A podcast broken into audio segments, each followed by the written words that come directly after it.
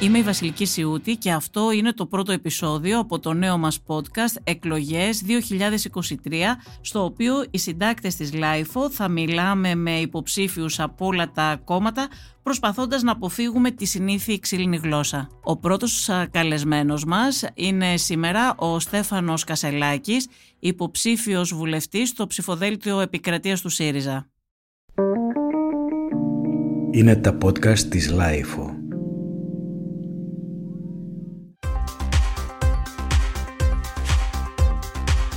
Σήμερα στο στούντιο της LIFO φιλοξενούμε τον υποψήφιο του ΣΥΡΙΖΑ στο ψηφοδέλτιο Επικρατείας Στέφανο Κασελάκη, μια νέα είσοδο στην πολιτική και επειδή είναι νέος υποψήφιος και δεν τον γνωρίζουμε καλά, δεν ξέρουμε πολλά για αυτόν, να πούμε πριν ξεκινήσουμε τη συζήτησή μας ότι ο Στέφανος Κασελάκης είναι 35 χρονών και ζει στις Ηνωμένες Πολιτείες Αμερικής όπου και εργάζεται, είναι από τους ομογενείς μας στη ΣΥΠΑ δηλαδή, αλλά αυτή την περίοδο έχει έρθει στην Ελλάδα για να υποστηρίξει τον προεκλογικό αγώνα του ΣΥΡΙΖΑ. Ο Στέφανος Κασελάκης ως μαθητής με ταλέντο στα μαθηματικά, ως μαθητής γυμνασίου, είχε λάβει δεύτερο βραβείο στο διαγωνισμό Αρχιμίδης της Μαθηματικής Εταιρείας και συμμετείχε στη Μαθηματική Βαλκανιάδα, όπως διαβάζουμε στο βιογραφικό που έστειλε στα μέσα μαζικής ενημέρωσης ο ΣΥΡΙΖΑ. Στη συνέχεια πήρε υποτροφή από το Λύκειο Philips Academy στην Βοστόνη και έτσι βρέθηκε στις Ηνωμένες Πολιτείες Αμερικής και αργότερα με υποτροφία του Ανδρέα Δρακόπουλου σπούδασε στο Πανεπιστήμιο της Πενσιλβάνια, χρηματοοικονομικά και διεθνείς επιστήμες. Έχει δουλέψει ως εθελοντής σε νεαρή ηλικία στο επιτελείο του Τζο Μπάιντεν, ενώ επί σειρά ετών αρθρογραφούσε στον Εθνικό Κήρυκα της Νέας Υόρκης. Σήμερα ζει στο Μαϊάμι τον είπα και στο βιογραφικό του αναφέρεται επίσης ότι είναι ιδιαίτερα φιλόζωος και ευαισθητοποιημένος σε θέματα ισότητας και κοινωνικών δικαιωμάτων. Στέφανε Κασελάκη, σε καλωσορίζουμε στο, στη LIFO και θέλω να σου πω ότι για μένα ήσουν η μεγάλη έκπληξη στο ψηφοδέλτιο του ΣΥΡΙΖΑ μαζί με τον Όθωνα Ηλιόπουλο θα έλεγα, αλλά Όθωνας Ηλιόπουλος ε, λιγότερο, γιατί έχει μια προϊστορία σε αυτό που λέμε στην Ελλάδα ανανεωτική αριστερά. Έχει ένα παρελθόν πριν φύγει στην Αμερική. Ε, εσύ ήσουν σίγουρα η μεγαλύτερη έκπληξη των ψηφοδελτίων ε, του ΣΥΡΙΖΑ. Σε ευχαριστώ πολύ. Φαντάζομαι κομπλιμέντο αυτό. Αναφέρομαι κυρίως στο πάρα πολύ καλό βιογραφικό σου στις σπουδές σου και επειδή αυτό σηματοδοτεί και μία στροφή του ΣΥΡΙΖΑ δεν ξέρω πόσο παρακολουθούσες, γιατί είσαι και νέος στην ηλικία, ήσουν και στην Αμερική, πόσο παρακολουθούσες τα προηγούμενα χρόνια τις πολιτικές εξέλιξει στην Ελλάδα. Αλλά την περίοδο, για παράδειγμα, που ο ΣΥΡΙΖΑ ήταν στην κυβέρνηση, υπήρχε μία δεν θα έλεγα τώρα εχθρότητα προς την αριστεία, αυτό το λένε οι πολιτικοί του αντίπαλοι, εγώ δεν θα το υιοθετήσω. Είχε πει ένας υπουργός μια περίφημη έκφραση στη Βουλή ότι η αριστεία είναι ρετσινιά. Υπήρχαν και στελέχη του ΣΥΡΙΖΑ που ε, μιλούσαν κατά της αριστείας, είχαν καταργήσει τα πρότυπα σχολεία που μπαίνανε τα παιδιά σε δημόσια πρότυπα με εξετάσεις και η πολιτική θέση του ΣΥΡΙΖΑ ήταν αντίθετη με τα πρότυπα τότε και είχε καλλιεργηθεί έτσι αυτή η εικόνα λόγω και των τοποθετήσεων των στελεχών του ΣΥΡΙΖΑ. Αυτό όμως φαίνεται να αλλάζει τώρα, γιατί και, τα, και ο ίδιος ο, ο πρόεδρος του ΣΥΡΙΖΑ μιλάει πλέον ε, υπέρ της αριστείας και περίπου μας είπε, όχι περίπου, το είπε ότι να δείτε τα δικά μας ψηφοδέλτια, δείτε το ψηφοδέλτιο της επικρατείας, το δικό μας ψηφοδέλτιο είναι το ψηφοδέλτιο της πραγματικής αριστείας. Επειδή η Νέα Δημοκρατία πάντα μιλούσε υπέρ της αριστείας, θεωρητικά τουλάχιστον, στην πράξη και στη Νέα Δημοκρατία ασκείται κριτική κατά πόσο πραγματικά προωθεί την αριστεία και αναδεικνύει τα, τους άριστους. Αλλά αυτή ήταν μια στροφή και του ΣΥΡΙΖΑ. Η αντίδρασή μου σε αυτό είναι ότι τι πάνε να πει αριστεία; Ποια είναι η ερμηνεία της αριστείας; Να, να ανοίξουμε το λεξικό να δούμε τι πάνε να πει αριστεία. Σωστά, γιατί είναι, είναι λίγο σχετική στην πολιτική πράγματι το πώς. Τι νόημα δίνει ο καθένας. Ακριβώς. Τι επειδή έχεις δύο πτυχία είναι αριστεία. Δηλαδή, ένας νοσηλευτής ο οποίος κάνει τη δουλειά του καλά και τίμια και έχει σώσει ζωές. Δεν είναι άριστος. Φυσικά και είναι. Λοιπόν, και αυτό το οποίο λες τώρα είναι ένα από τα pet peeves που λέμε τα δικά μου, ε, το ότι στην Αμερική η λέξη successful, επιτυχημένος, στην Αμερική θεωρείται αυτό που έχει χρήμα. Ενώ στην Ευρώπη τουλάχιστον υπάρχει λίγο και στις ξένες και στις άλλες ευρωπαϊκές γλώσσες διαφοροποίηση αυτού του όρου. Ότι κάποιος μπορεί να είναι successful, ακαδημαϊκό, δουλειά του, δάσκαλος κτλ. Ένα από τα πολύ άσχημα πράγματα στην Αμερική είναι αυτό. Ότι κατευθείαν η λέξη successful σε casual συζήτηση πάει να πει ότι έχεις βγάλει χρήματα. Και νομίζω όλη αυτή η συζήτηση περί αριστείας κτλ. Ο καθένας μπορεί να κάνει ό,τι σχόλιο θέλει. Σίγουρα στο ψηφοδέλτιο επικρατείας του ΣΥΡΙΖΑ υπάρχουν, όπως είπε και ο πρόεδρος, πολύ βαριά βιογραφικά. Αλλά αυτό μετράει είναι η αριστεία κατά νόμου στην ηθική. Δηλαδή, κάποιος να μπαίνει σε αυτή την αρένα με σωστές προθέσεις, να κάνει τη δουλειά του όσο μπορεί με σωστές προθέσεις και άμα δεν υπάρχει περιθώριο να συνεχίσει να συνεισφέρει, να φύγει με σωστές προθέσεις. Δηλαδή, δεν, για μένα αυτή είναι η αριστεία. Είναι η αριστεία στην ηθική. Προσωπικά και... συμφωνώ απολύτως με αυτό που λες. Αλλά δεν, δεν, δεν συμφωνώ, για παράδειγμα, εγώ με το να στιγματίζεις και έναν άνθρωπο που είναι άριστος στις ε, σπουδές του, στη δουλειά του ή το να ότι στην Ελλάδα υπάρχουν τα δημόσια και τα ιδιωτικά σχολεία τα οποία έχουν τεράστια διαφορά. Έτσι. Τα δημόσια σχολεία είναι σε πάρα πολύ κακή κατάσταση. Ήταν πάντα. Θα σταματήσω η κατάσταση εδώ επειδή παιδεία... δεν, ξέρω, δεν ξέρω πολλά για την. Ε, εγώ 14 χρονών έφυγα ναι, από το, την Ελλάδα. Το, το ξέρω, το υποθέτω. αλλά, αλλά... Ε, ότι δεν ξέρεις την κατάσταση της δημόσιας ε, παιδείας. Αλλά είναι πραγματικά πάρα πολύ κακή η κατάσταση στη δημόσια παιδεία. Υπήρχε δυνατότητα για κάποιους μαθητές των δημόσιων σχολείων που δεν έχουν τη δυνατότητα να, πάνε σε, να πληρώσουν τα ακριβά δίδακτρα για να πάνε σε ένα ιδιωτικό ξέρεις πόσο είναι ο μισθός στην Ελλάδα, έτσι, ο, ο, ο, ένας μέσος μισθός είναι 700-800 ευρώ, τα δίδακτρα για ένα καλό σχολείο είναι πολύ παραπάνω. Ε, υπήρχε δυνατότητα λοιπόν για κάποια παιδιά να δίνουν εξετάσεις και να μπαίνουν στα πρότυπα σχολεία. Είναι τμήματα με λιγότερους μαθητές. Τελεία και παύλα. Ε, ναι, αυτό δεν διαφωνεί κανείς, αλλά εσύ σε σχέση με τα πρότυπα, ποια είναι η δική σου θέση; Πιστεύεις ότι πρέπει να υπάρχουν, πρέπει να καταργηθούν; Δεν έχω θέση επειδή δεν ξέρω τα στοιχεία. Όπως και στο επιχειρήν δεν πρέπει να παίρνεις αποφάσεις χωρίς στοιχεία, έτσι δεν μπορώ και τώρα να εκφέρω μια άποψη. Εντάξει, με χαρά να το αναλύσω και να ξαναμιλήσουμε. Αλλά γενικά πιστεύω ότι την εμπειρία μου στην Αμερική, πηγαίνοντας από ελληνικό σχολείο στην Αμερική, το γεγονός ότι πήγα από ένα τμήμα 25 μαθητών σε ένα τμήμα 10 μαθητών μου έκανε τεράστια διαφορά. Και ήσουν σε ένα καλό ιδιωτικό σχολείο εδώ στην ελλαδα να πούμε. Δεν ξέρω αν θέλεις να πεις και το σχολείο. Δεν υπάρχει τίποτα να κρύψουμε. Ναι. Στο Κολέγιο Αθηνών ήμουνα. Ωραία. Και παρόλα αυτά, στο Κολέγιο Αθηνών υπήρχαν 25 μαθητές, λες στην τάξη. Και όταν πήγες στην Αμερική. Πες μας όμως, ας ξεκινήσουμε έτσι για να σε γνωρίσουμε κιόλας, γιατί ο κόσμος δεν σε ξέρει. Πώς πήγες στην Αμερική; Στην Αμερική είχα κάνει ένα θερινό πρόγραμμα στο Λύκειο Phillips Academy, στο Andover της Μασαχουσέτης, όπου ήταν το ίδιο καλοκαίρι που είχα συμμετάσχει και στον διαγωνισμό Αρχιμίδη και στις μαθηματικής εταιρεία εδώ στην Ελλάδα και ε, ήμουνα με την ομάδα των έξι Ελλήνων που εκπροσώπησαν τη χώρα στη Βαλκανιάδα και βάσει αυτού και του καλοκαιριού που πέρασα εκεί πέρα άρχισε η διαδικασία εγγραφής μου στο, στο Philips Academy. Μετά την... Ε, Οπότε πήγες Λύκειο εκεί. Σωστά, ναι. Ε, αλλά έγιναν... Ε, είχα μερικές. ήταν μια συγκυρία που ήταν δύσκολη οικογενειακά για μένα εκείνη την εποχή και Έγινε πολύ ευγνώμων στο σχολείο συγκεκριμένο, το Philips Academy, γιατί μου έδωσε πλήρη υποτροφία για να μεταβώ ε, στην Αμερική μόνιμα. Άρα τελείωσα λύκειο εκεί πέρα. Και μετά ε, σπούδασες, συνέχισες και με σπουδές στην Αμερική. Συνέχισα στο University of Pennsylvania, στο Πανεπιστήμιο της Pennsylvania στη Φιλαδέλφια, με υποτροφία του Ανδρέα Δρακόπουλου από το Ίδρυμα Νιάρχος, τον οποίο τον έκτοτε τον έχω γνωρίσει και πάρα πολύ καλά και τον αγαπώ και πιστεύω είναι από τους ηγέτες της Ελλάδας διεθνώς ένας άνθρωπος με το δικό σου το προφίλ, το ξέρεις κι εσύ, το αντιλαμβάνεσαι, το έχεις δει και πώς βρέθηκες στον ε, ΣΥΡΙΖΑ, δεν είσαι ο συνηθι... το συνηθισμένος τέλεχος του ΣΥΡΙΖΑ, ο συνηθισμένος υποψήφιος του ΣΥΡΙΖΑ.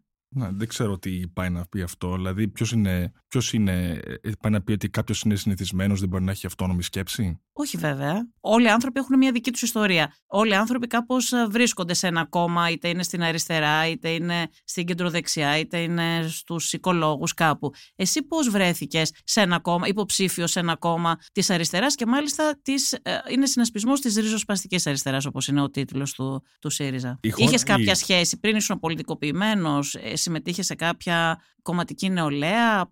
Ποια ήταν η επαφή σου με την πολιτική; Η επαφή με την πολιτική ήταν κυρίως στις ΗΠΑ, όπου ήμουνα, ε, είχα συνεισφέρει ενεργά στην καμπάνια του Τζο Biden όταν ήταν γερουσιαστής στα προγραμματικά, εναντίον ε, δηλαδή του Ομπάμα και της Κλίντον το Πρέπει να ήσουν πολύ νεαρός τότε. Ήμουν νεαρός, αλλά. Ε, 20 χρονών κάπου, υπολογίζω ή όχι; Πάνω κάτω εκεί, ναι με 19 στα 20 ήμουνα τότε. Αυτή ήταν η πρώτη σου εμπειρία. Ήταν η πρώτη μου εμπειρία. Είχα δουλέψει μαζί του 7 μήνες ε, και αρκετά στενά. Μετά από αυτό. Πώς βρέθηκες εκεί, ε, Να γίνεις εθελοντής δεν είναι δύσκολο. Ε, εγώ είχα και την τύχη ότι κατάφερα να γνωρίσω τον γιο του, τον Μπό, ο οποίος ήταν απόφυτος του Πανεπιστημίου, του, του ίδιου Πανεπιστημίου με μένα, και κλέρισα μια πολύ καλή σχέση μαζί του και έτσι βρέθηκα πιο στενά με όλη την ομάδα. Είχα πάει και στην Άιωα για ένα μήνα στα, στο, πρώτο, στο πρώτο προκτηματικό αγώνα εκεί πέρα. Δυστυχώς ο Μπό πέθανε από καρκίνο στον εγκέφαλο και τον χάσαμε. Ε, αλλά έμεινα σε επαφή με την, ε, με την οικογένεια και τα στελέχη τους και πιστεύω ότι ο Biden είναι από τους καλύτερους πρόεδρους της Αμερικής τη τελευταία πεντηκονταετία. Λέει, άμα σκεφτεί κανείς τι κληρονόμησε το 2021 που άρχισε και πώς έχει καταφέρει να περάσει και νομοσχέδια και με τα δύο κόμματα να τα υποστηρίζουν, είναι, είναι απίστευτο κατά τη γνώμη μου. Και στον, στον ΣΥΡΙΖΑ πώς βρέθηκες; Στο ΣΥΡΙΖΑ το πώς εννοείς μηχανικά ή πώς ε, πολιτικά; Όλα.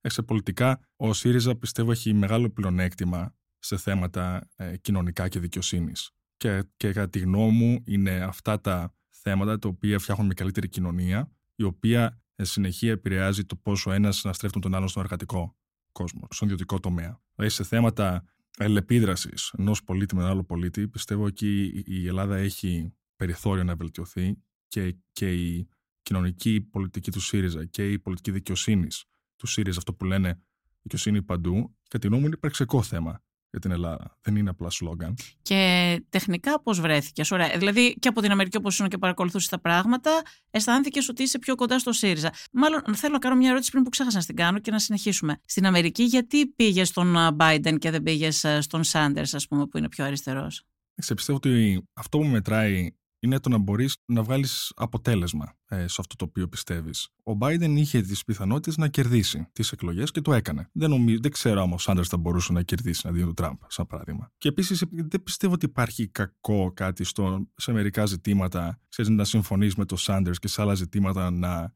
προσπαθεί να βρει σύγκληση. Όχι, αλλά υπάρχουν κάποιους του Δημοκρατικούς, για παράδειγμα, που είναι πολύ υπέρ του Μπέρνι Σάντερς και θεωρούν τον Biden πολύ συντηρητικό. Ναι, και υπάρχουν ε, πολύ περισσότεροι που θεωρούν τον Biden πολύ δημοκρατικό εντάξει, και πολύ προοδευτικό. Και οι πολιτικές που έχει εφαρμόσει ως πρόεδρος είναι πάρα πολύ πολιτικές. Πιστεύω πρέπει να ξεφύγουμε από την οτροπία του ότι κάποιοι πιστεύουν κάτι και κάποιοι άλλοι πιστεύουν κάτι. Ας όχι, θεωρείται πιο αριστερός, όχι θεωρείται, είναι πιο αριστερός ο Μπέρνι Σάντερς. Και σε ρωτάω απλώς ποιο είναι το δικό σου κριτήριο γιατί επιλέγεις αυτή την πλευρά και όχι την άλλη. Λες τη λέξη αριστερός. Αυτό πώς το λέμε στα ελληνικά, ταμπέλα; Ε, κάποιοι το λένε ταμπέλα, κάποιοι είναι ιδεολογική τοποθέτηση. Ωραία. Ανάλογα όπως θες να το πεις. Εγώ και μια φορά σκέφτομαι αυτές τις ταμπέλες πληρώνουν τους λογαριασμούς κανενός; Δεν νομίζω. Όχι, αλλά ε, είναι, ε, είναι τι, μια τι ιδεολογική διάκριση. Ναι, αλλά τι πληρώνει τους λογαριασμούς του κόσμου; Η πολιτική, η εφάρμοση της πολιτικής. Σωστά; Άμα λοιπόν ο Biden δεν έβγαινε πρόεδρος και είχε παραμείνει ο Τραμπ, εσύ πιστεύεις ότι θα είχε την ίδια υποστήριξη τα, το φτωχό κοινωνικό στρώμα της Αμερικής μέσω πανδημίας; Εσύ πρέπει να απαντήσεις εδώ πέρα. Εγώ είμαι αυτή που ρωτάω και εσύ πρέπει να απαντήσεις σε αυτό το podcast. Νομίζω αλλά ότι απάντησα την δεν πιστεύεις δηλαδή στην διάκριση δεξιάς και αριστεράς; Εννοείται ότι υπάρχει διάκριση. Εντάξει, αλλά δεν πιστεύω στο, στο, στο φανατισμό της διάκρισης. Εσύ αισθάνεσαι αριστερός ή το θεωρείς ότι αυτό είναι μια ταμπέλα; Αισθάνομαι, αισθάνομαι αριστερός και αλλά δεν σημαίνει. Αριστερός ότι... ή liberal; Το ίδιο πράγμα δεν είναι. Όχι ακριβώς. Στην Ευρώπη το νέο liberal είναι διαφορετικό από την Αμερική. Και το liberal.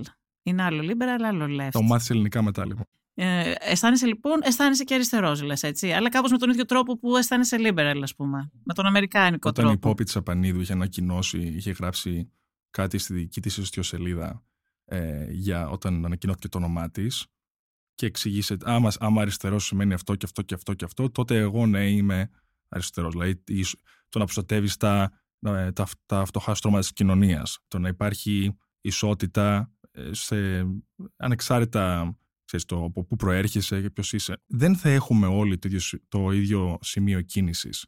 Δεν, δεν πρόκειται ποτέ να υπάρξει full ισότητα στην κοινωνία. Αλλά πρέπει να υπάρχουν ισότιμα ρίσκα. Δηλαδή, άμα παίρνεις, ε, άμα κάνεις υπομονή τόσα χρόνια να βάλεις στο πλάι μερικά χρήματα να αρχίσει επιχείρηση και μέσα αρχίζει επιχείρηση μετά. Πρέπει να μπορείς να ανταγωνιστείς με όρους τιμητού ανταγωνισμού. Δεν μπορείς να τα κάνεις όλα σωστά και ένα σύστημα στο οποίο δεν υπάρχει, δεν δουλεύει η απονομή της δικαιοσύνης σωστά, να, να σε εμποδίζει στο να προχωρήσεις τη ζωή σου και να τα έχεις κάνει όλα σωστά. Εντάξει, για μένα αυτό είναι το, το βασικότερο θέμα στην Ελλάδα. Είναι το θέμα της Με τη Νέα Δημοκρατία ποιες είναι οι βασικές διαφωνίες σου; Ε, υπάρχουν πολλές, αλλά δεν, ε, δεν θέλω. Αυτό είναι για άλλη συζήτηση. Ε, γιατί για να βάζεις υποψηφιότητα με το ΣΥΡΙΖΑ, σε ρωτώ, δεν θέλω να κάνουμε μια εκτενή πολιτική ανάλυση εδώ πέρα, ούτε να μου αναλύσεις την κυβερνητική πολιτική. Απλά λέω τις γενικές διαφωνίες. Δηλαδή, για παράδειγμα, προφανώς θέλεις να μην υπάρξει μια δεύτερη θητεία της κυβέρνησης Μητσοτάκη. ε, ο οποίος παρεπιπτόντως θα πάει πάρα πολύ καλά με την κυβέρνηση Biden, όπως ε, ξέρεις. Για ποιο λόγο εσύ ε, δεν θα ήθελε, δηλαδή δεν θέλεις να υπάρχει ξανά κυβέρνηση Μητσοτάκη, ποιες είναι οι βασικές αντιρρήσεις που έχεις; Δεν θέλω να μου πεις αναλυτικά, αν δεν θέλεις. Τις βασικές διαφορές, ένα-δύο σημεία ας πούμε, που σε ενοχλούν ένα πάρα πολύ. Θα σου πω ένα, ένα χαρακτηριστικό παράδειγμα. Εγώ πιστεύω ότι οι άγαμες γυναίκες πρέπει να έχουν υποστήριξη την τεκνοθεσία. Έχουμε ένα μεγάλο δημογραφικό πρόβλημα στην, ε, ε, στη χώρα μας και επίσης ε, όσο πιο πολύ εργάζονται οι γυναίκες στον, ε, ε, με, με ισότιμους όρους στα, στον ιδιωτικό τομέα ή σε οποιοδήποτε τομέα ή στους ανεξάρτητοι επαγγελματίες, τόσο πιο δύσκολο είναι να μπορέσουν να, να αρχίσουν μια οικογένεια τους όρους του οποίους απαιτεί το κράτο αυτή τη στιγμή. Το οποίο πάει να πει ότι είναι, πρέπει να είναι παντρεμένες. Λοιπόν, για μένα δεν είναι δίκαιο αυτό το πράγμα.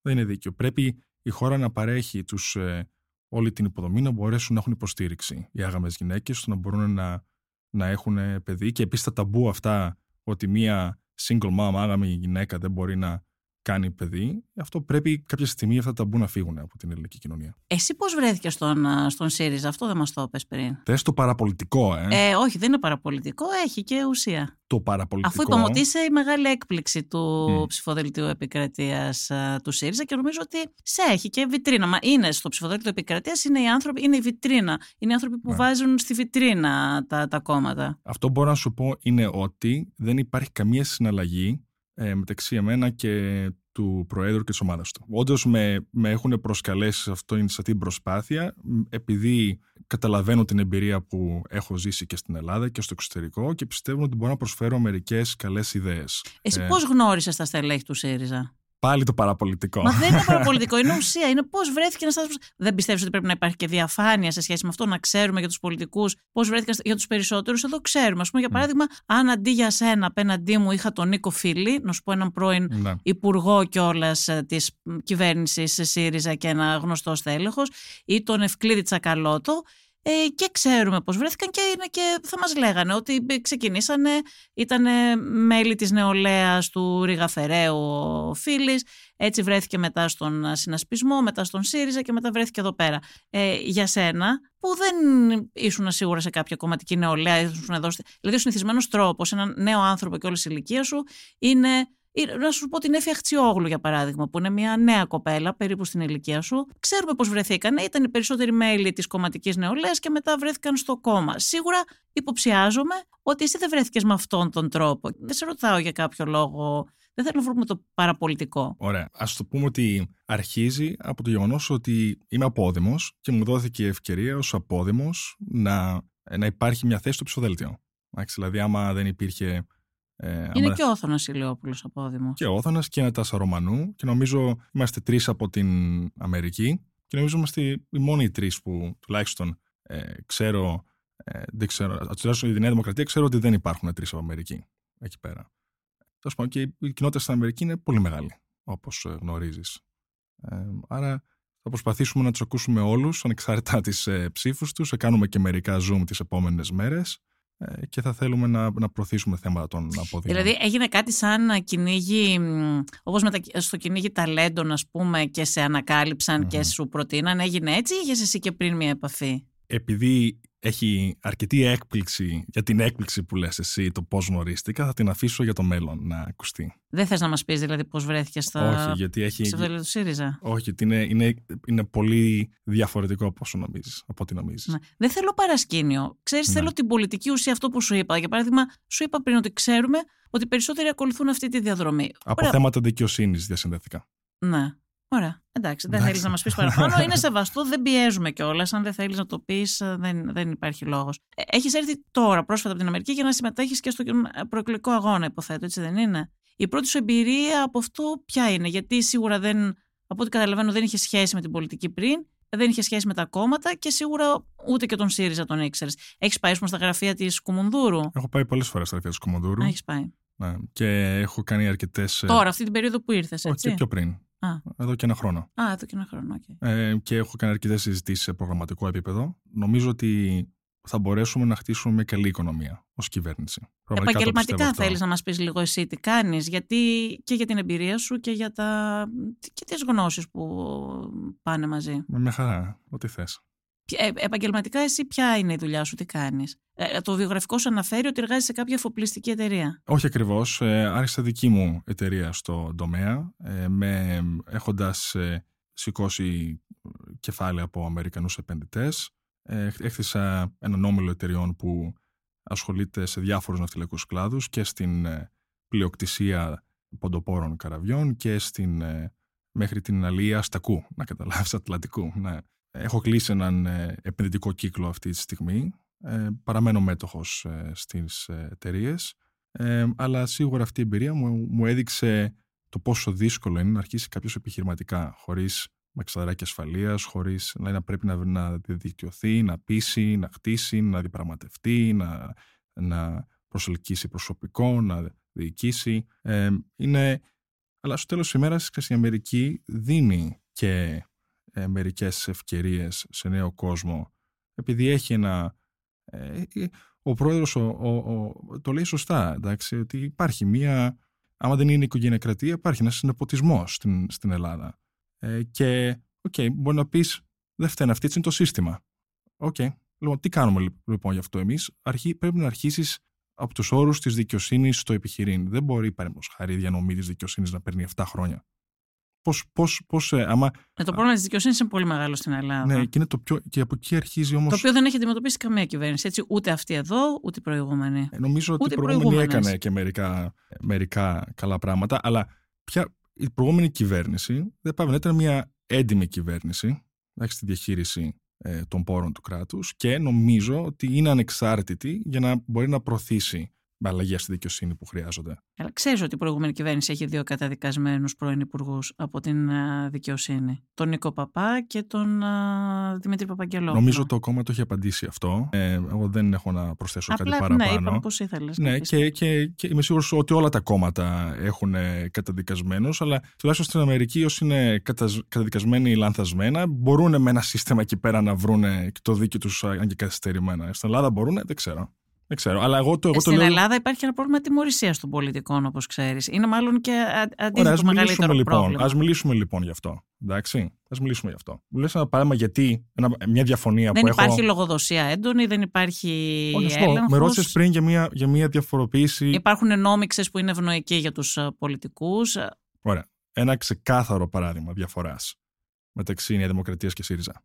Τα χρέη των βουλευτών και όσων είναι στην κυβέρνηση οι όροι και οι ρυθμίσεις των χρεών δεν είναι στο πόθεν έσχε. Μόνο το ποσό είναι. Ναι, δεν έκανε τίποτα την προηγούμενη κυβέρνηση για τη διαφάνεια. Σε λεπτό. Ο ΣΥΡΙΖΑ υποστηρίζει οι όροι και οι ρυθμίσεις να είναι φανερά. Ναι, αυτά τα λέει τώρα όμως. Γιατί προβλήματα με το πόθεν έσχεση παίρνει και για δικά τους στελέχη. Εκλογές του 2023 δεν έχουμε; Ναι. Ωραία. Άρα πάμε λοιπόν να μιλήσουμε τι είναι το πρόγραμμα τώρα και θέλει να εφαρμόσει τώρα. Ναι. Γιατί αυτό αλλάζει τη ζωή μας από εδώ και πέρα. Θέλουμε να, να, θέλουμε να αλλάξει το θέμα της διαφάνειας σε αυτή τη χώρα; Πάω κάπου πρέπει να αρχίσεις. Σωστά; Σωστά. Λοιπόν, αυτό δεν είναι μια καλή αρχή. Πολύ καλή. Άμα τα εννοεί και τα κάνει και στην πράξη, άμα γίνει κυβέρνηση, Μα θα για, είναι. Γιατί την προηγούμενη φορά δεν έκανε τίποτα για τη διαφάνεια. Ε, δε, δε και το πόθεν έσχεσαι ήταν περισσότερο open washing διαδικασία παρά πραγματικό πόθεν έσχεσαι. Δεν ξέρω τις λεπτομέρειες το οποίο λες. Άρα με, με πώς το λέμε, νομικό επιχειρηματικούς λόγους I reserve all my rights, εντάξει. Αλλά, Βεβαίως. Αλλά... Από εδώ και πέρα είναι το, το θέμα να αλλάξουν και θα είναι πολύ καλό, όπως λες, να γίνουν. Εσύ, σε περίπτωση που... Σωνε, ο... Έχουμε καταλάβει όμως πόσο σημαντικό είναι αυτό, διότι οι ρυθμίσεις των χρεών... Εγώ προσωπικά με ρωτάς, έχω γράψει πολλά άρθρα για το πόθεν και για τους νόμους περί ευθύνης υπουργών. Έχω πραγματικά πάρα πολλά ρεπορτάζ και άρθρα και θεωρώ ότι είναι ένα από τα πολύ σημαντικά προβλήματα της ε, χώρας. Αλλά δεν βλέπω κανένα από τα κόμματα διατεθειμένα α, να το αλλάξουν Συγνώμη, αυτό. Για ποιο λόγο λες εσύ ότι ο ΣΥΡΙΖΑ δεν είναι διατεθειμένος να το αλλάξει; Γιατί δεν έκανε τίποτα όταν ήταν κυβέρνηση. Ούτε ο ΣΥΡΙΖΑ, όπως δεν έκανε τίποτα ούτε η Νέα Δημοκρατία. Λοιπόν, επαναλαμβάνω για τελευταία φορά ότι άμα ο ΣΥΡΙΖΑ είναι κυβέρνηση, η, η, τα, θα υπάρχει μεγαλύτερη διαφάνεια στη, στα, στα δάνεια όλων που ασχολούνται με κέρυες θέσεις στην πολιτική. Και αυτό χρειάζεται, διότι όταν κάποιος σου αλλάζει μια ρύθμιση στο δάνειο, είναι σαν να σου κάνει χάρη. Είναι σου λέει, δεν σου παίρνω το cash τώρα, στείλ το μου σε ένα χρόνο. Σωστά, ή σε πέντε χρόνια. Εμένα, επιχειρηματικά, δεν μου έχει κάνει κανείς χάρη. Πραγματικά το λέω αυτό. Απλά εμείς οι δημοσιογράφοι είμαστε λίγο καχύποπτοι. Ξέρεις, ακούμε τις δηλώσεις των πολιτικών, αλλά είναι καλύτερο να δούμε τι θα κάνουν στην πράξη. Οπότε, αν το κάνουν αυτό στην πράξη, θα πούμε και μπράβο. Αλλά να λέμε μπράβο για τις δηλώσεις και η Νέα Δημοκρατία υπόσχεται πάρα πολύ ωραία πράγματα αυτή την περίοδο και ο ΣΥΡΙΖΑ και όλα τα κόμματα. Α μην έτσι να ψηφίζει κανείς. Όχι, θα ψηφίσει ο κόσμος με βάση τα... αυτά που πιστεύει ωραία. και αυτό που θεωρεί ότι είναι καλύτερος. Αλλά λέω ότι στην πράξη μέχρι τώρα αυτό είναι κάτι αντικειμενικό. Αυτά που λένε προεκλογικά το κόμμα, τα κόμματα και αυτά που κάνουν μετά τις εκλογές συνήθως δεν δεν έχουν πάρα πολύ μεγάλη σχέση. Και απαντάω και για άλλη μια φορά. Δυστυχώς, τότε να μην ψηφίσει κανείς. Όχι, δεν λέμε αυτό το πράγμα. Ωραία, το τότε να ψηφίσουμε για, για μια πιο ανεξάρτητη κυβέρνηση που μπορεί να το εφαρμόσει αυτό. Εσύ θα ήθελες να συμμετέχεις σε μια τέτοια κυβέρνηση; Αν ο ΣΥΡΙΖΑ τα καταφέρει και νικήσει και σχηματίσει κυβέρνηση, θα ήθελες. Έχεις μια θέση στην κυβέρνηση αυτή; Δεν ξέρω, είμαι στη διάθεση του, του Προέδρου και όλης της ομάδας του. Είναι εξαιρετική ομάδα, το πιστεύω αυτό. Να συνεισφέρω με όποιο τρόπο μπορώ. Σε ποιους τομείς θεωρείς ότι θα μπορούσες να προσφέρεις, γιατί κανείς δεν τους ξέρει όλους τους τομείς; Προφανώς οι τομείς που ξέρω είναι επενδύσεων και ναυτιλίας. Δηλαδή, αυτά είναι, έχω ευαισθήσει τη ζωή μου στις ε, χρηματαγορές, στην, ε, ε, στην ναυτιλία, στο επιχειρήν. Έχω στο εμπόριο, δηλαδή έχω μία κατανόηση από ground up, από, από, από το πρώτο βήμα μέχρι το τελευταίο εκεί. Ε, αλλά δεν σημαίνει αναγκαστικά ότι ε, κάποιος πρέπει να είναι υπουργός για να μπορεί να συνεισφέρει. Εντάξει, δηλαδή και υπάρχουν πολλοί τρόποι να, να βοηθήσει κανείς.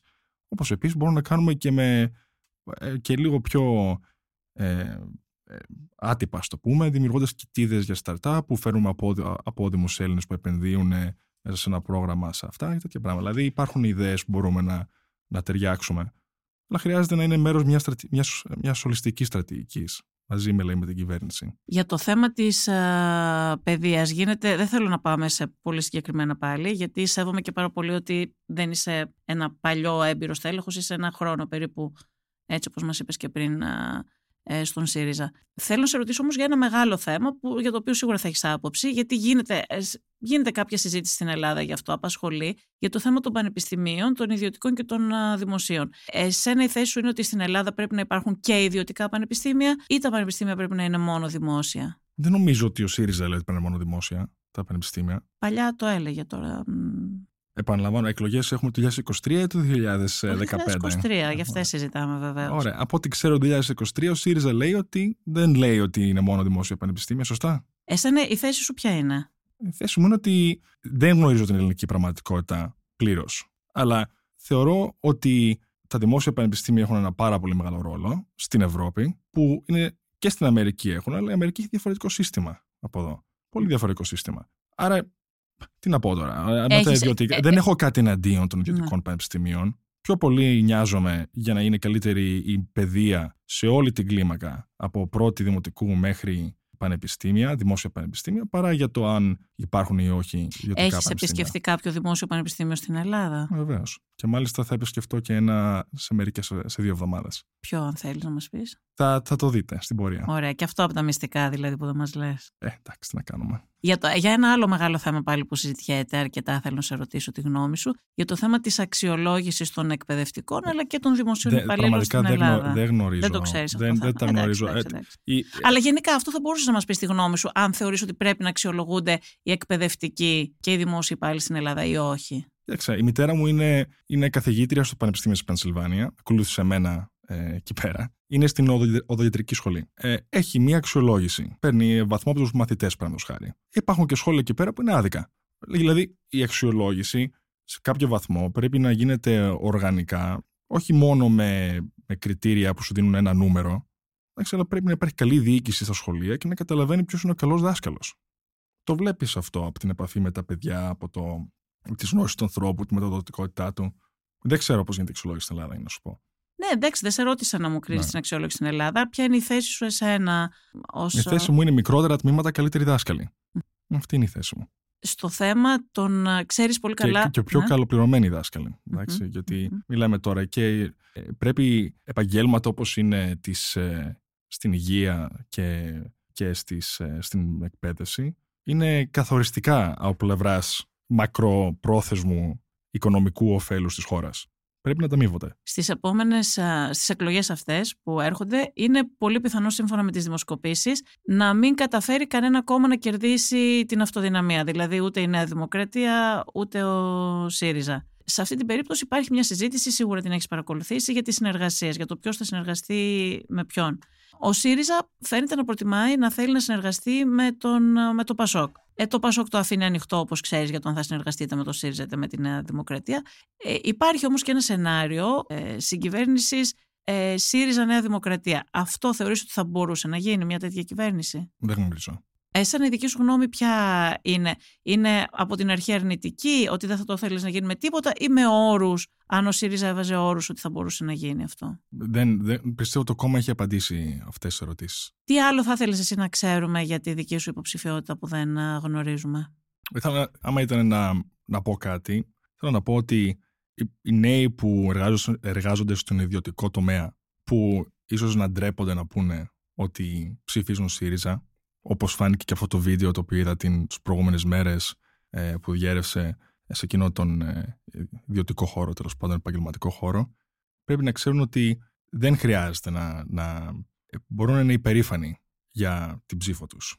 έχουμε την ομάδα να κάνει, να βγάλει καλό επιχειρηματικό αποτέλεσμα για τη χώρα. Μια χώρα που έχει καλύτερη δικαιοσύνη, έχει μια καλύτερη κοινωνία, προστατεύει τα τα χαμηλότερα στρώματα και πάνω απ' όλα αφαιρεί τη σπατάλη από το δημόσιο βίο, μπορεί να στήσει καλύτερη οικονομία.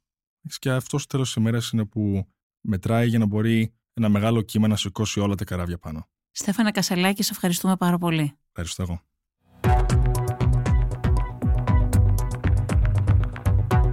Ακούσατε τη Βασιλική Σιούτη και το podcast Εκλογές 2023. Σήμερα συνομιλήσαμε με τον Στέφανο Κασελάκη, υποψήφιο του ΣΥΡΙΖΑ στο ψηφοδέλτιο Επικρατείας. Ηχοληψία, επεξεργασία και επιμέλεια, Γιώργος Ντακοβάνος και Μερόπη Κοκκίνη. Ήταν μια παραγωγή της LiFO. Είναι τα podcast της LiFO.